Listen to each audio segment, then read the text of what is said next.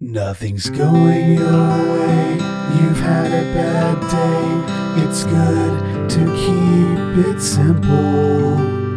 Michelle and Seth say take a deep breath from fade to gray. It's Mental. Welcome to another episode of Mental. Seth Showalter here. And today I don't have Michelle Collins with me for this interview. She is actually participating all over the country and in, in bodybuilding competitions. And so in her absence, I'm having a special guest come on to the show. Her name is P K Langley. How are you doing, P K? Good, good. Glad to be here. Shout out to Michelle.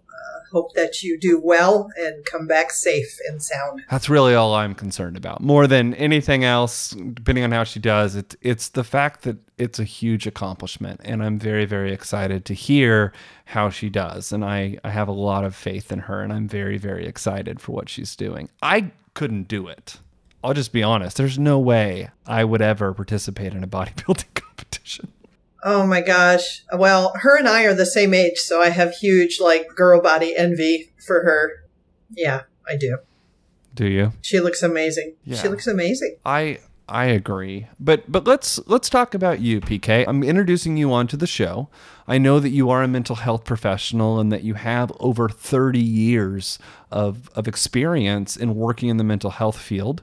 Tell us tell our listeners a little bit about who you are and some of your experience. Well, actually, my family all had group homes on my father's side. So you can say that I have always been around people with disabilities of, mm-hmm. of some sort. So I came by it honestly in the field. So I think I was always drawn to folks that were struggling with, with different disabilities. So I have worked in Oh, you name it. I have worked in group homes. I have worked in assertive community treatment teams. I have worked in uh, management and supervisory roles. I have worked in assessment and in crisis prevention situations. So I've, it, it's just been a very broad experience training people in the community. Mm-hmm. I've had some amazing success stories and been privileged to watch some human beings traverse some very difficult just challenges in their lives to grow and change. And it's just, just been an amazing life. Well, looking at that experience, it's one of the, the reasons I wanted to bring you on for today's episode. And I'm not a huge fan of trigger warnings, but I am going to provide one coming on to talk about suicide.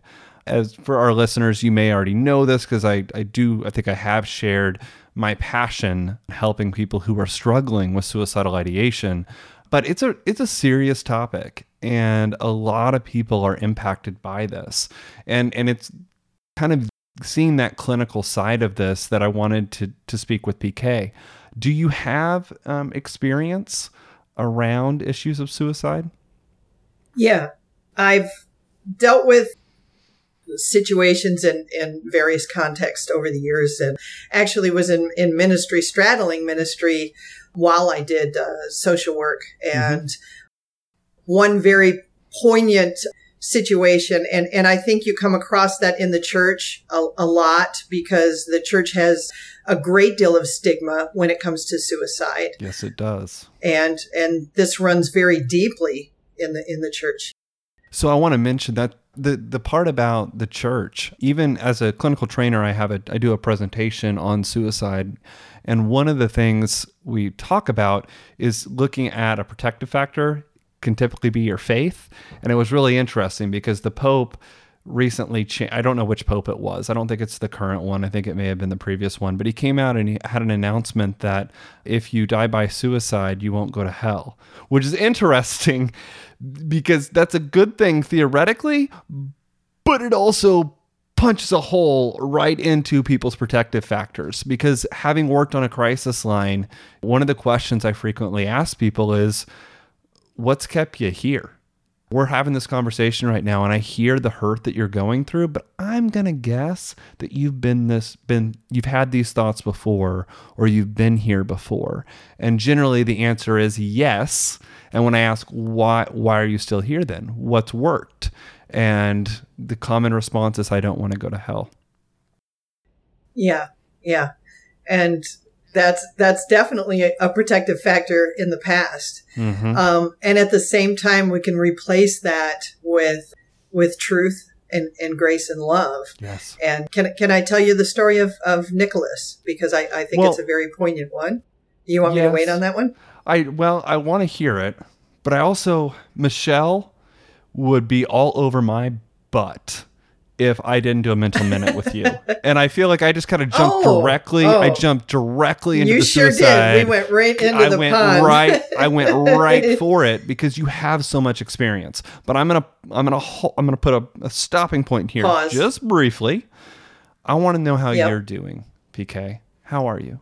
How I'm doing. Well, I I basically talked about being in the washing machine. This this past week, mm-hmm. It's been a very difficult time in the country and, and personally. And I think that uh, it's been very challenging, not knowing which way is up and where we're headed from here. Yeah. And politically, just just really wondering what the heck is going on. There's just this pause. And I think the, the world is watching. And, and for me, I'm just kind of I feel like I'm in a holding pattern, and I don't know how else to describe that. I feel like I'm just in a pause. So I don't mm. feel bad. I don't feel good. I just feel in, in that, in that pause. And I don't know if that makes sense to you, but, but that's the best I have right now. I'm just kind of right there on, on the boat, on the water. And I'm just taking that moment just to, to breathe, because I don't know what lies ahead. I think that a lot of people are able to say exactly what now they, I don't know if they would come in with the peace, right? Like the taking a deep breath and waiting. I think a lot of people are super anxious, but in regards to feeling like they're stuck yeah. in a holding pattern, I, I think, I think a, there are a plethora of Americans that feel that way. And I can identify with that as well. I stayed up really late Tuesday night of the election, and at work uh, Wednesday, I was training. I, it was one of my favorite classes. I'm teaching my favorite class. The person I have is professional, is put together, makes the, everything easy. It was not stressful, but since I hadn't had much sleep and I was stressed due to the election, I started to have seizure-like symptoms, and it scared the crap out of me, and I even took off Wednesday afternoon because wow. I had an aura and that taste in the back of your throat that tastes like metal, which is normally a sign that I have a seizure coming. And I messaged my boss and I'm like, I'm out, and had to take off. Uh, so, I mean, it's affecting everyone's, I mean, I think the stress levels are so high across the board. And, and for me specifically, this election meant a lot to me. The outcome of this election means a lot to me. And so I, I, yeah. I just want to say I identify with everything you shared. It's kind of like, it would be like akin to your team winning the World Series mm-hmm. and then everybody stays in the dugout yeah. and nothing happens afterwards, and nobody cheers and, and nothing happens, and everybody just sits there, and there's this, the collective pause, and no one comes out. Nobody says anything. There's no cheering in the stands, and, and everybody's just sitting there. And that's kind of how I, I feel mm-hmm. right now. And so there's, there's a part of me that's disturbed by that. There's a part of me that's concerned about that. There's a part of me that's waiting to see what's going on and what's going to happen. And I just, I don't want to throw political horseshoes right. in this moment, but but I am concerned. I'm very concerned about about what's going on, because in my fifty-four years of life, I've ne- I've never seen anything like this, mm-hmm. and I'm concerned. But again, I am. I think, I think at times in crisis, I have always become very very much like this. because it's the, it's the calm before the storm type of thing where you're preparing, you know, like if I need to do something, I'm going to need all of my energy. So my body is very much in, in reserve mode right now, just, just waiting. I, I think that's where I'm at. I, I'm, I'm coiled. Mm-hmm. if that's, if that's a good term, I'm just coiled. And with the clients that I'm speaking to, people with anxiety, they tend to be hyperverbal. They, they talk very fast and they, and they, and they say a lot. Or on the, on the extreme edge of that, people with uh, O C D, they, they can't stop talking and they have to tell you the whole thing. And I've seen uh, a lot of people that are at the height of that lately, you know? So when I'm having conversations, I've, I've noticed that they're taking longer to get things done mm-hmm. because people are stressed out and they may not even realize it consciously, but they are. Yeah. So that's, that's, that's where I'm at. That's where a lot of people are. Mm-hmm. Yeah. Yeah. So. I'm right. I'm right there with you. And we're in the, we're in the, the barrel hoping that it's yeah. not going over Niagara Falls, I guess. And I'm, again, we're really going to focus a lot of this conversation around the topic of suicide, but really quickly, we had two options. It was either going to be civil war or this silence, and we're going to see what happens. Like those were the two options. Much prefer the silence and not the war. But I feel like there's there's there's things are, that are going to happen, and I'm just kind of anxiously waiting on it. And it's affected my mood. Uh, I'll be completely honest. If yeah. you want to ask ask how my week has been, I would say that I've been very irritable. Yeah. And I've been yeah. emotional. I've noticed that pretty easily. I've been um, in the evening, as embarrassing as this is, I'm thirty-one years old, and I do have a TikTok account. But I will watch TikToks and just... there's some of them that are so emotional. I just cry. You know what I'm saying? It's like, I just need to cry. Um, so yeah. I'm crying to TikToks and I'm watching, you know, sad movies just as a way to kind of get some of that, that pent up fear and anxiety Tension. out, because there's just been a lot of it. But overall, I, I'd say that my week has been well. It's just been, I've been irritable. Yeah. So. Yep. Absolutely. Absolutely. And, and I think that, uh, again, when you've gone through trauma and when you are having trauma responses, sometimes you don't recognize what you're doing. Mm-hmm. And I had a conversation with someone that I love dearly this week, and I was trying to explain to them that they were going out and they were doing at-risk behavior. And I was trying to explain to them that that was a trauma response, because that's the only thing that makes them feel alive when they get triggered. Mm-hmm. So they go out and they do things that are risky because it's the only thing that makes them feel alive. And then they come back and they almost brag about it. Like, I survived again. You know, it's almost like they're delighting over the fact that they just, you know, did all these drugs and, and they're still alive, you know, and it's, it's almost reliving their, their traumas. So there's a, there's a lot of people that do different behaviors, and, and it's really good to, the process of self-discovery, I think, takes a lifetime, and I don't think we ever stop. So I think it's good to pay attention to what we're doing. And if we start changing our behavior, it's good to listen to those things and pay attention to them, especially right now mm-hmm. with what's going on. I agree. I think that that's something that we need to consciously be doing, is trying to identify our emotions in any given, at any given point. There's a, a tendency to kind of, at least in my life, in struggling with major depression, uh, major depressive disorder, the majority of my life, I just like to, I like to stuff my emotions in a drawer. And what I'm finding is in, in this current political climate and everything that's going on, if I, if I stuff this stuff and I don't talk about it or get it out there, it's going to come back and it eats me. And I had seizure activity on Tuesday due to this stuff. So, I mean, on Wednesday. So, I mean, I've got to process. And I think that's something I want to encourage people is, I'm not suggesting you get on Facebook and tell the world, but talk to somebody and, and check your own emotions. You know, at any given point, if you're feeling a certain way, take a, take a breath, stop for a second, take a deep breath and think, what am I feeling right now? And, and and identify that and be okay with it. I think that's important. Otherwise, stuff comes back. At least that's been my experience.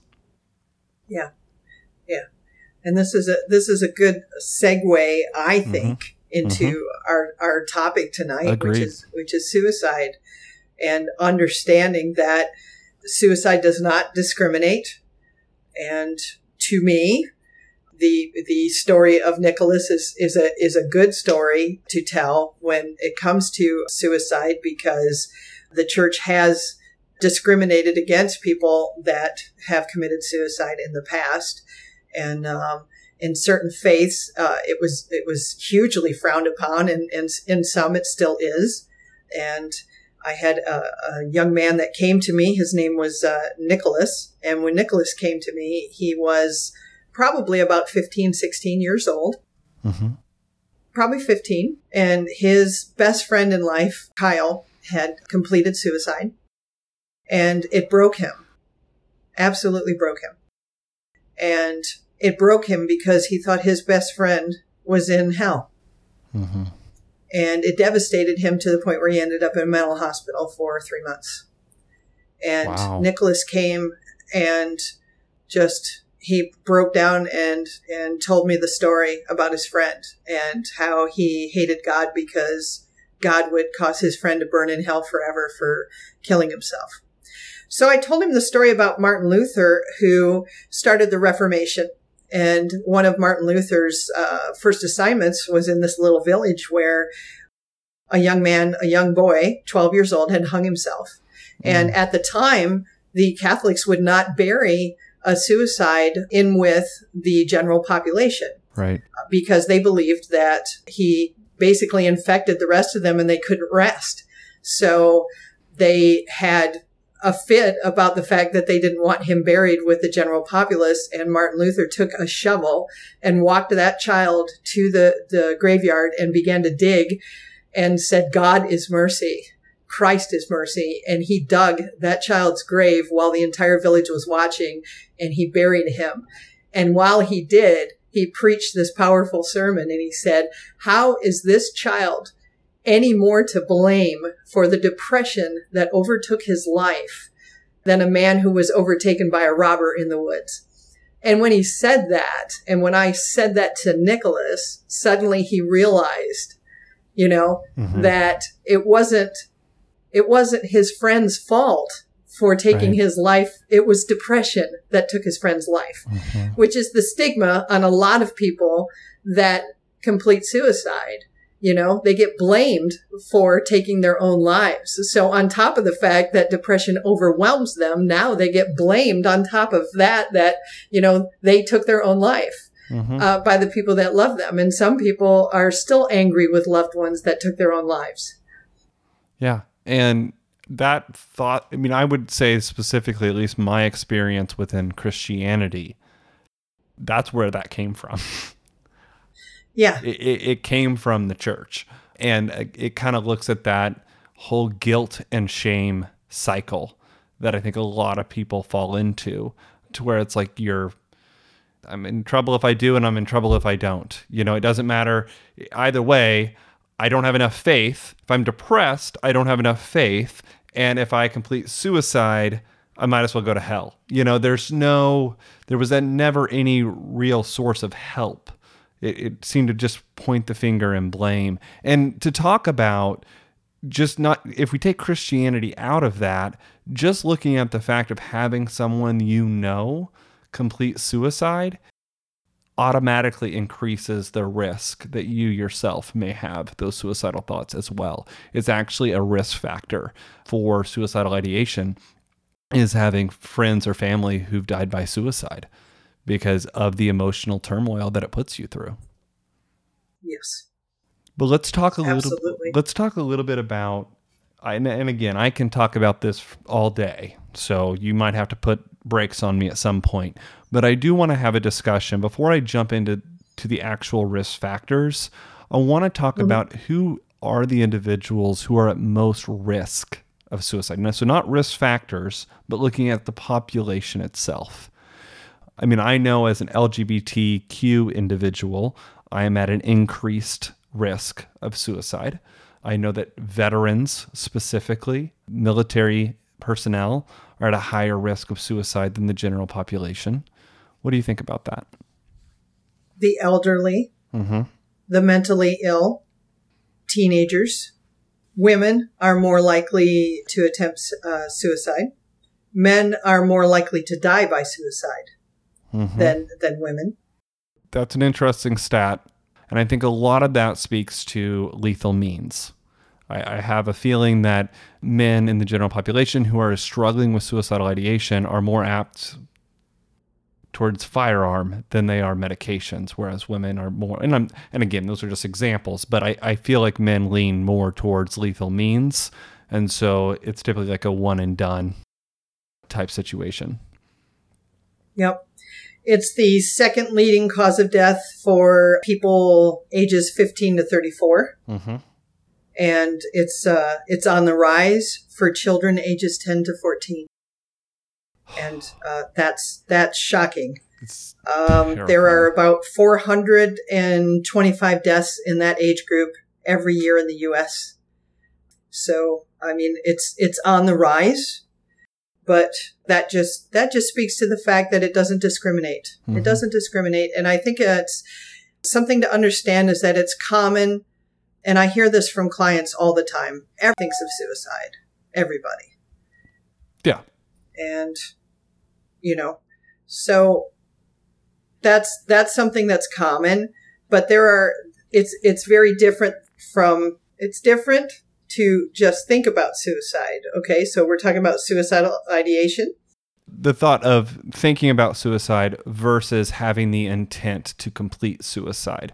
There yeah. is a huge difference. We we can pretty much say with certainty that at least ninety percent of the population has at one point or other had a suicidal thought. It's actually completely natural, normal, and expected. But just because you have a random suicidal thought doesn't necessarily mean that you are suicidal to the point that you have mm-hmm. plan a plan on how you're going to kill yourself, the means to complete it, and the intent. Everyone has a suicidal thought from time to time. And the truth of the matter is, if you're experiencing those thoughts, how frequently are you having them? I think that's an important thing to ask. Is it a fleeting thought? Is it passive? Like, oh, I, I could kill myself today, or I could, as I'm driving, I could totally just drive off the road right now. That I have no intent in doing that. It's just a feeling. It's an emotion I'm having. And, and that's normal and expected. The issue is where it starts to get serious to the point of I am thinking about actually doing this. I have a day that I'm planning on doing this. I know how I'm going to complete suicide. That is a whole nother game. And it's where things begin to become more difficult. And we should start listening and look at what we can do to help, because there are a lot of things that people can do that really help in these situations. Absolutely. Absolutely. So, warning signs. Could we talk about that? Like, suicide is preventable. So yes. We should educate ourselves on the warning signs. It's important to know if somebody is talking about or making plans uh, mm-hmm. for suicide. The warning signs might be something like somebody making statements like, I would might be better off dead, or I should just off myself, or if someone is researching methods to hurt themselves on the internet, seeking ways to hurt themselves, like buying or compiling medications, uh, locating a gun or a knife, finding uh, dangerous locations, rooftops, train tracks that are easily accessible, giving away important possessions like a prized guitar, phone, or computer, saying goodbye to family or friends, or writing a suicide note. Mm-hmm. So those are, are things that I can think of. Yeah. Interesting about the suicide note. That's actually, I mean, that's true. Um, and that that's definitely mm-hmm. a warning sign, but it's, it's very uncommon. It's, it's not common. Most people don't write suicide notes when they're in that place. But yeah, I, I think having a family member who's completed suicide increases your risk and things of that nature. But when we talk about warning signs, I just, I want to clarify here, because when we say warning signs, what we really mean is that these are things to pay attention to, because if you're seeing these things, we need to have a conversation. There's risk factors that increase risk decrease the likelihood that someone would act out on suicidal thoughts. But when we look at warning signs, these are like flashing red, red lights that, hey, we need to have a conversation. It, it may be we need to intervene. Warning signs are, are scary, and it's they're the they're the signs that there is something awry, not just that a person is experiencing depression or that they're feeling down or that they're struggling emotionally. When we talk about warning signs, what we're really talking about is a suicide attempt could be imminent.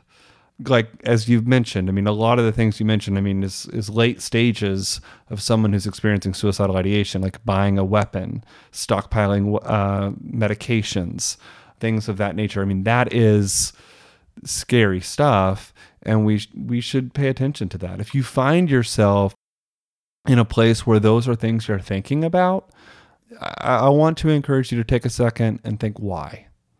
And and if it's leading you to a place that it's, I don't want to be here anymore, well, then I, I want to encourage you, let you know that you're not alone and that there's help available.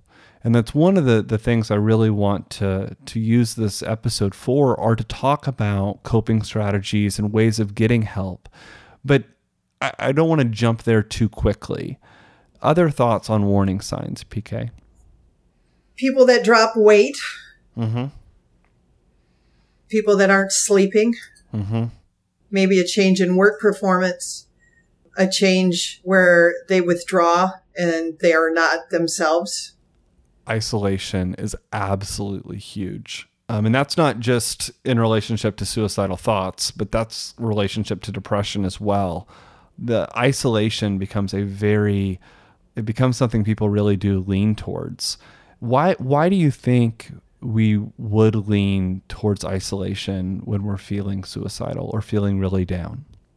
Well, I mean, part of of depression, in the symptomology of, of depression, is isolation. It's it's mm-hmm. wanting to to be alone, you know, not wanting to engage with other people. I, and it's not deliberate. It's not because you're antisocial and you hate people. It's it's literally part of the disease. It's uh, it's not deliberate, and the the the amazing thing about this is, I've had people in my life that that systematically cut off everybody around them, and they don't do it on purpose, and yet the people around them allow it to happen because they can't tolerate it.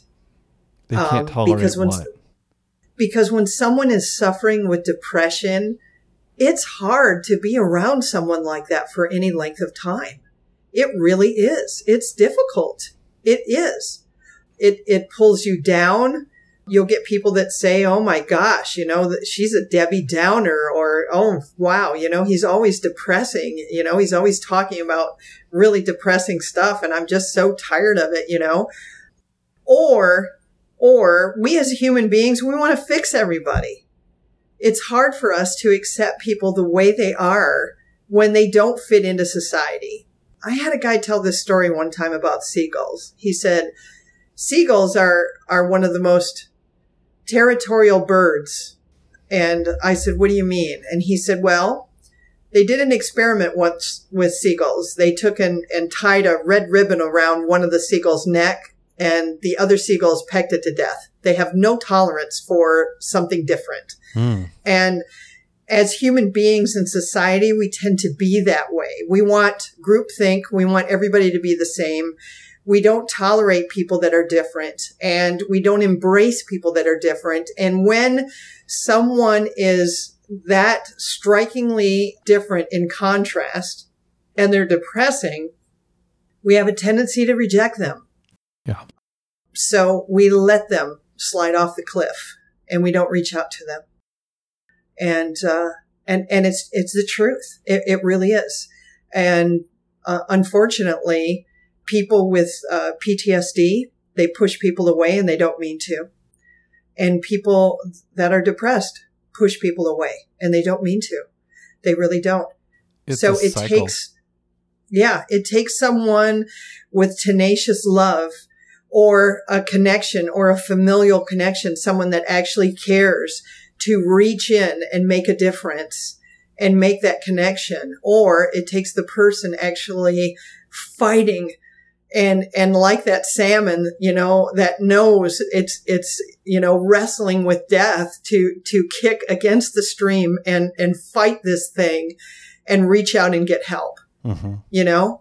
And for some people, somehow they find the resilience deep within themselves and they reach out and they advocate for themselves because they know I'm about to slide off that cliff, man. It's coming. I'm starting to slide down. I need help. And they reach out and they dial that number. They call that friend. They do whatever they, they need to do and, and they get help. And, and that's what it takes. But unfortunately, a lot of times we, we don't do the dil- the due diligence that we need to do for people that are, that are struggling. Oh, agreed. It's just the truth. Yeah. Well, and I, I, I would even apply that to professionals don't always do what they need to do either. Something I think we talked about this in the first episode on depression, but irritability is, I think, one of the things that really makes working with and dealing with people who are struggling with depression, just depression, hard. And it, I think that irritability increases. And then when you add in the P T S D, they're used to it. And again, I'm speaking as I'm speaking generally, and I don't mean to, I'm, I need to speak personally. For me personally, I go through cycles and the same thing happens over and over and over again in regards to rejection and all of that. And so a lot of times a person is struggling, they need the support they have. And when their support leaves, it in a way proves to them that they shouldn't be here. And I think that's where the social support network is indeed so important. We know statistically that one of the number one protective factors is a strong support system, whether that be friends, your church, your pat, well, church and pastor are the same thing, friends, church, family, uh, mental health professional, a primary care physician. You know, when we think about the things that social are actually networks, social, uh, yes, yep. Support is the factor behind all of this that really, truly helps. And I don't mean that you go and you hang out with your friends and you sit on the couch and you cry and you talk about all your problems every day. That's not what we're talking about here. If you need to do that and you have a friend that it's okay doing it, I encourage you to do that. But even just being in the presence of someone else can make a world of difference.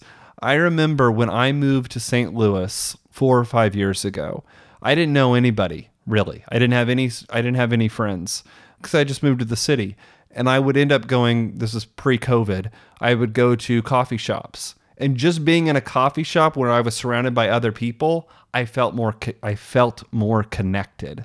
That connectedness is absolutely vital to have the resiliency to take those steps forward.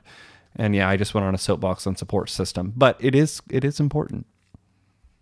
Oh, I love it. I love it. I met Ellen, a sixty-eight-year-old woman. Oh, you got me all excited. Through Facebook. Th- when you said Ellen, I just thought you were talking about Ellen DeGeneres. And I was like, I don't know why you're bringing that up now, but you met Ellen? Okay, continue on. Uh, Ellen, listen, listen. Ellen, Fine. Ellen, sixty-eight years old, rejected in every social network she had ever tried to enter because she was borderline. She struggled with all kinds of stuff.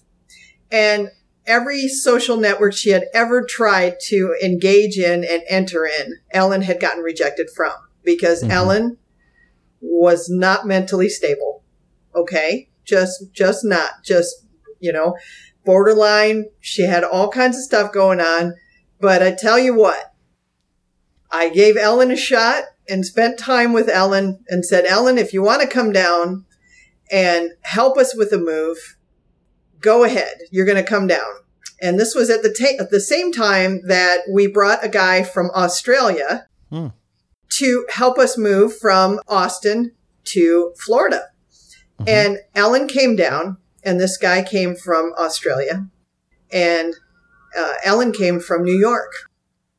And uh, socially awkward as all get out, you know, wore black socks all the way up to her knees and, and black shorts. And I mean, just real, real socially awkward, but bless her heart, you know, she was there to help. And you know what? I'm going to give her every opportunity, and almost wrecked a vehicle within like twenty minutes of being on the road.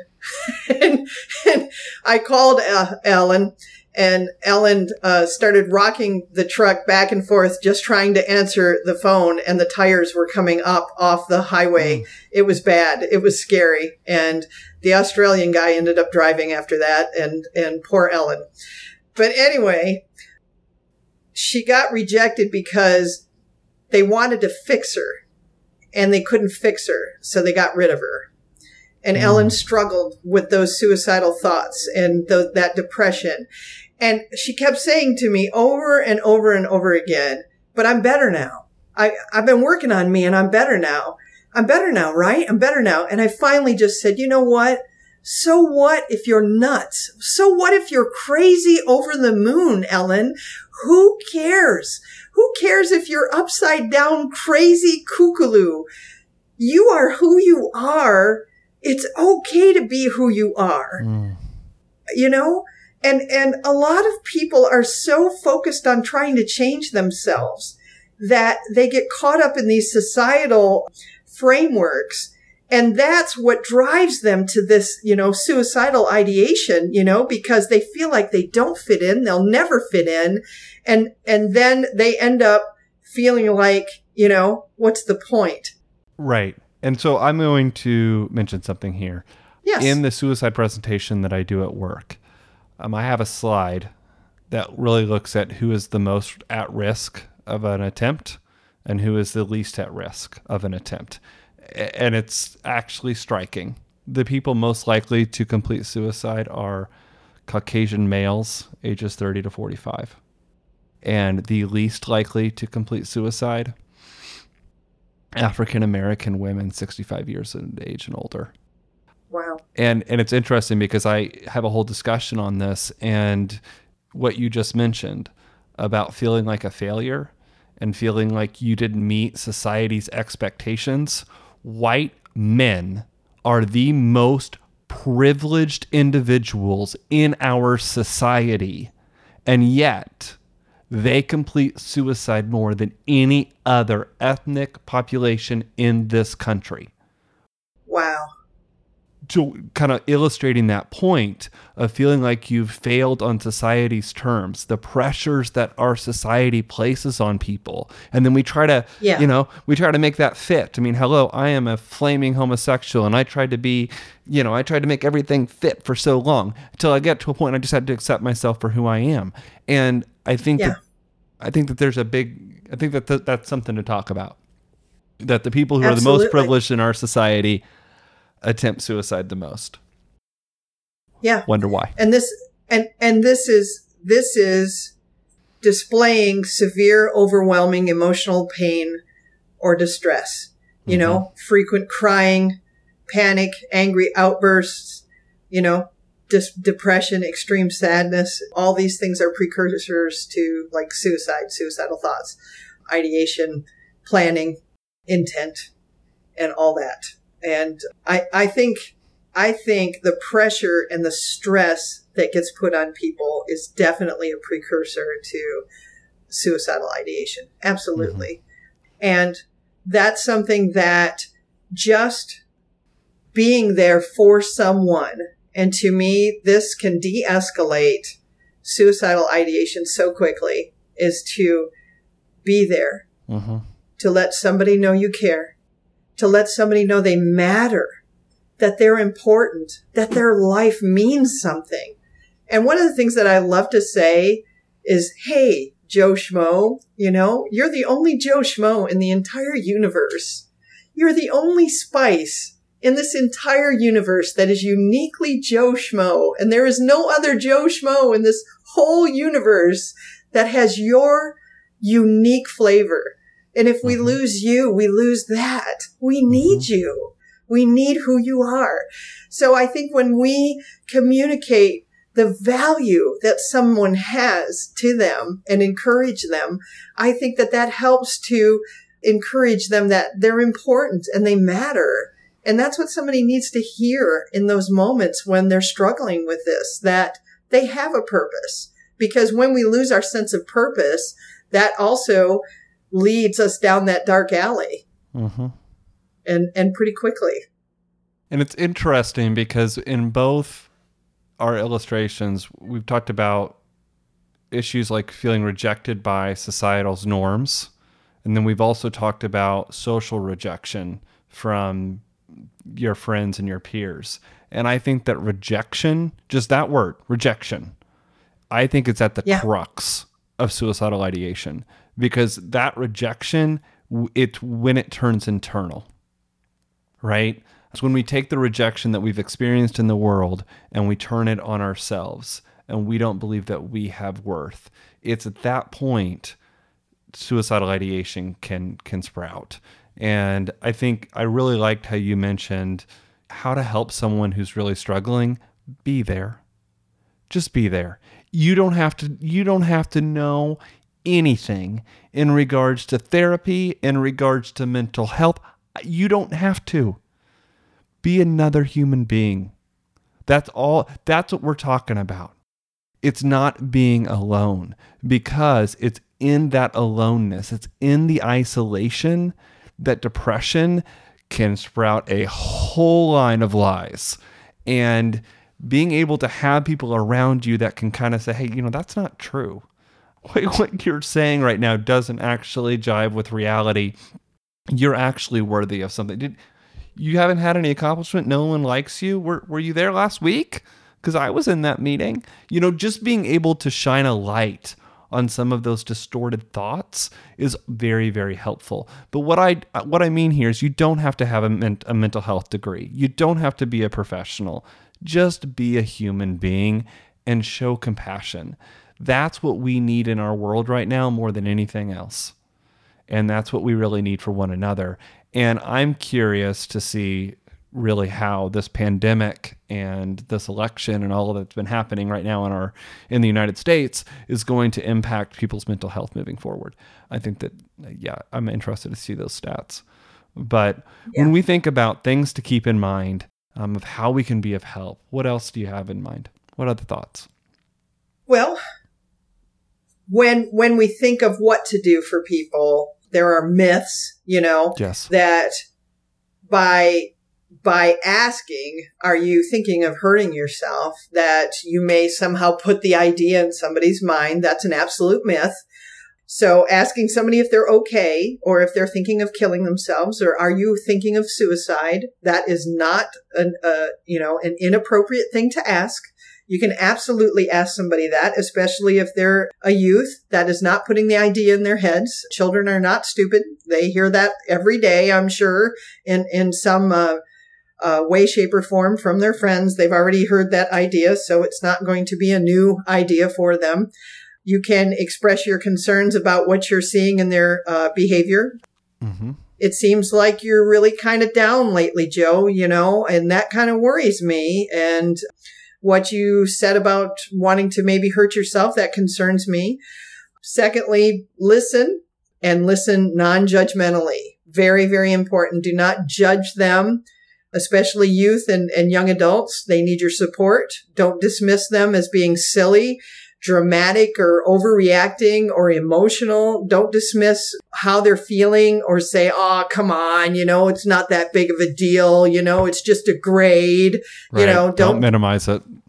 Exactly. Don't interrupt them or try to say that things are not as bad as they think. Let them talk about their thoughts and feelings and be a good listener. You know, just let them, give them space to communicate. And I'm going to share really say? quickly a, a story here, because I really liked how you mentioned the myth around. Sorry, I'm kind of, I always just go off what you say and then I add to it because there's just so much here. I love it. But in, in, in asking that question, okay, first I'm going to address the myth. So the myth in that if I asked a person if they're having thoughts of suicide, I will somehow implant that thought into their brain. That is the myth that is out there, and it is one hundred percent incorrect. In fact, if they are not experiencing suicidal ideation and you ask that question, people aren't alarmed. They're like, no, I'm not. I'm just feeling depressed right now. Like people will, people will easily explain that and let that go. If someone is struggling, they right now telling someone that they're having suicidal thoughts is perhaps one of the scariest things that person has ever considered in their life. Asking them that question gives them the permission to talk about it, which is the one thing that they've been fearful to do. So I very much want to encourage that we ask that question. Now, this is where it gets a little complicated because I want to come at this from like a mental health professional, but I just want to mention one piece, and it may or may... I want you to feel it out with your personal relationship with your friend, but from my side as a mental health professional, there's a specific way I want you to ask that question. And that, well, you can ask it several ways, but one way, do not. Are you having thoughts of killing yourself? Or are you having thoughts of suicide? A lot of professionals and people will ask, are you having thoughts of hurting yourself? It's essentially a way of softening that the question, but there is a big difference between hurting yourself and killing yourself. Um, at my job, we had someone call in who was suicidal, and the clinician asked, are you having thoughts of wanting to hurt yourself? And this individual said no. He got off the phone, and he attempted suicide. We had to do an adverse incident report on that, and we asked him, we asked you the question, why didn't you answer? And his response was, you asked me if I was having thoughts of hurting myself. I was not having thoughts of hurting myself. I was having thoughts of killing myself. You asked the wrong question.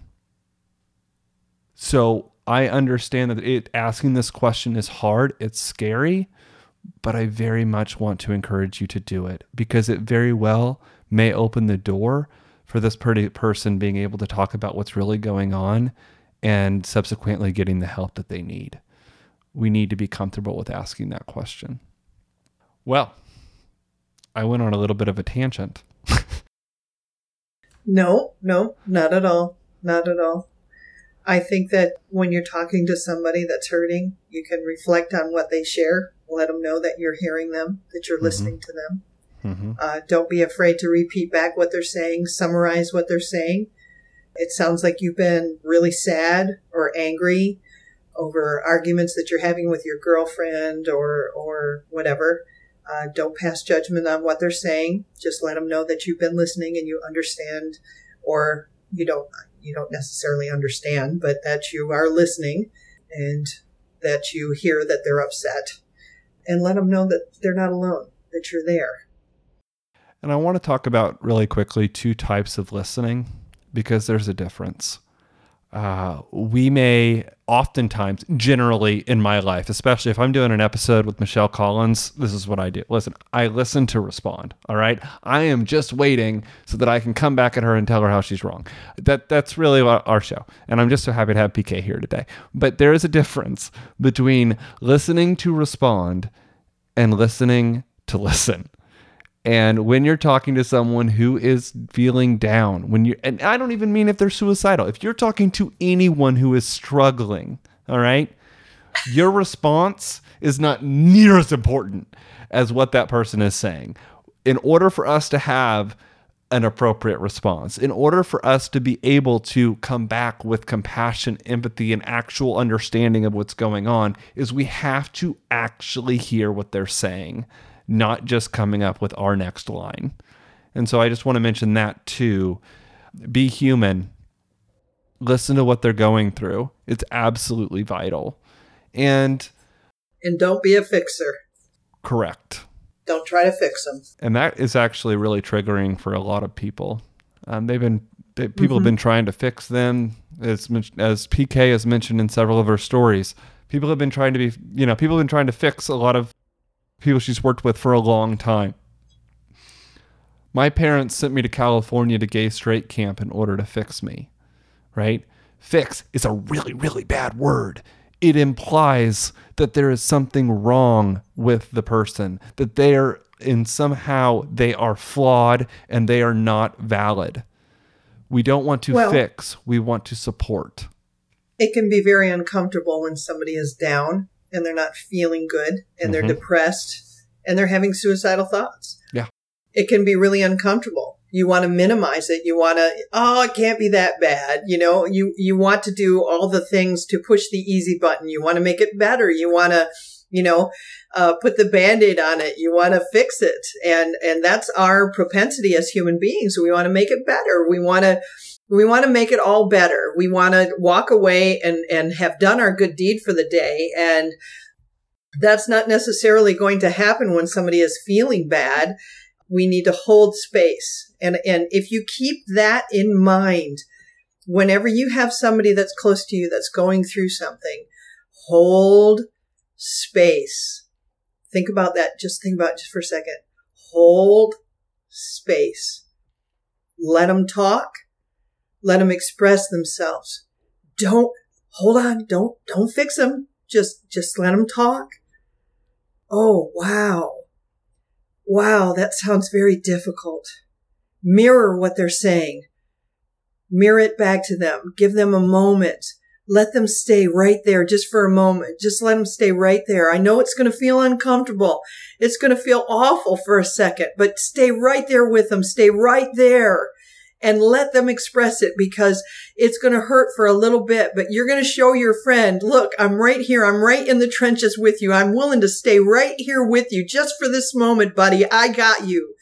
I'm not going to try to bandage you and pick you up or anything. I'm going to stay right here with you in this moment, and we're going to do this together. That's a friend. That's mm-hmm. somebody that cares about you. And that's what you do with somebody that is, is thinking about hurting themselves. It's the support. Yes. It's the support. That is what keeps people here. It's knowing that there is someone else who cares. Because one of the biggest distorted lies from depression is that no one cares. And so hold... Yes, I'm just repeating you.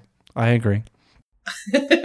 Hold space. Hold space. So listen, one eight hundred two seven three talk.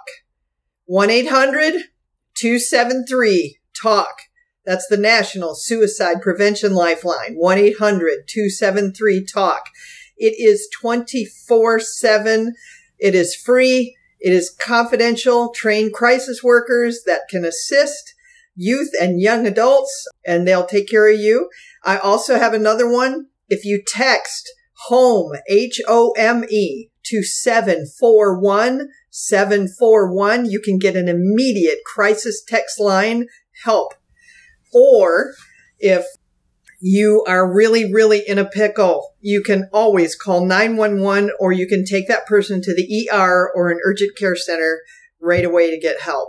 If you are in a real pickle and you need help, don't be afraid to call nine one one. And also, um, I'd like to shout out the Trevor Project. Um, if you are L G B T Q and you're under the age of twenty-five and you're struggling, and I don't care, it doesn't even have to be depression. If you're experiencing, wow, it doesn't even have to be suicide. Um, if it's depression, if you're just feeling down and you need someone to talk to, Suicide Lifeline, um, I hate the acronyms. So it's one eight hundred two seven three eight two five five. And if you're L G B T Q and under the age of twenty-five, reach out to the Trevor Project. Uh, they are also twenty-four seven, and their phone number is eight six six four eight eight seven three eight six. And then also, just to mention this, if you do reach out to Suicide Lifeline and you are struggling, inquire about their follow-up program. Suicide Lifeline does follow up the individuals who have been experiencing suicidal ideation forty-eight hours after the phone call and two weeks later, just to check in and see if there's any way that they can, anything that they can do to help you get connected to ongoing mental health services, as well as reviewing a crisis uh, safety plan that you can turn to uh, for support. And we have found that th- that safety planning can really make a big difference. So just know that there is always help available. They are one text or phone call away. And awesome. and I and again, I just want to thank everyone for listening to this episode. I know that this is a pretty serious topic, and we kept it a little unconventional, and that we're just trying to chit-chat about this because we want this to be authentic. We want this to be real. And it is my hope that in listening to this episode, you've heard P K's heart. You've heard my heart, that you know that there are people who care. And, and I just want to thank you for listening.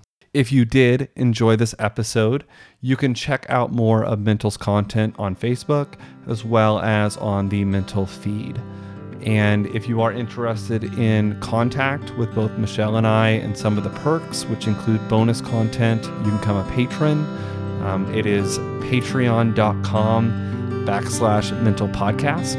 And if you do want merch, because it is about to get cold, winter is coming, ladies and gentlemen, check out storefrontier.com backslash FTG network to find uh, Mental merch along with other shows on the network. And P K, I had a really good time talking to you today. Thank you so much for coming on. Oh, it was my pleasure, Seth. Thank you so much. I enjoyed my time with you here today. It was special. Thank you. This is the Readcast. Parents go and they release the hellions with no manners, respect, or anything else onto this park. Welcome to the Readcast. We're talking about being naked. Thing in the Bible, who always gets the shaft is the right. person following the leader. So for all you parents out there, it doesn't matter how you raise your kids, they might just end up the opposite of what you taught them. Well, find us on Stitcher, iTunes, and iHeartRadio.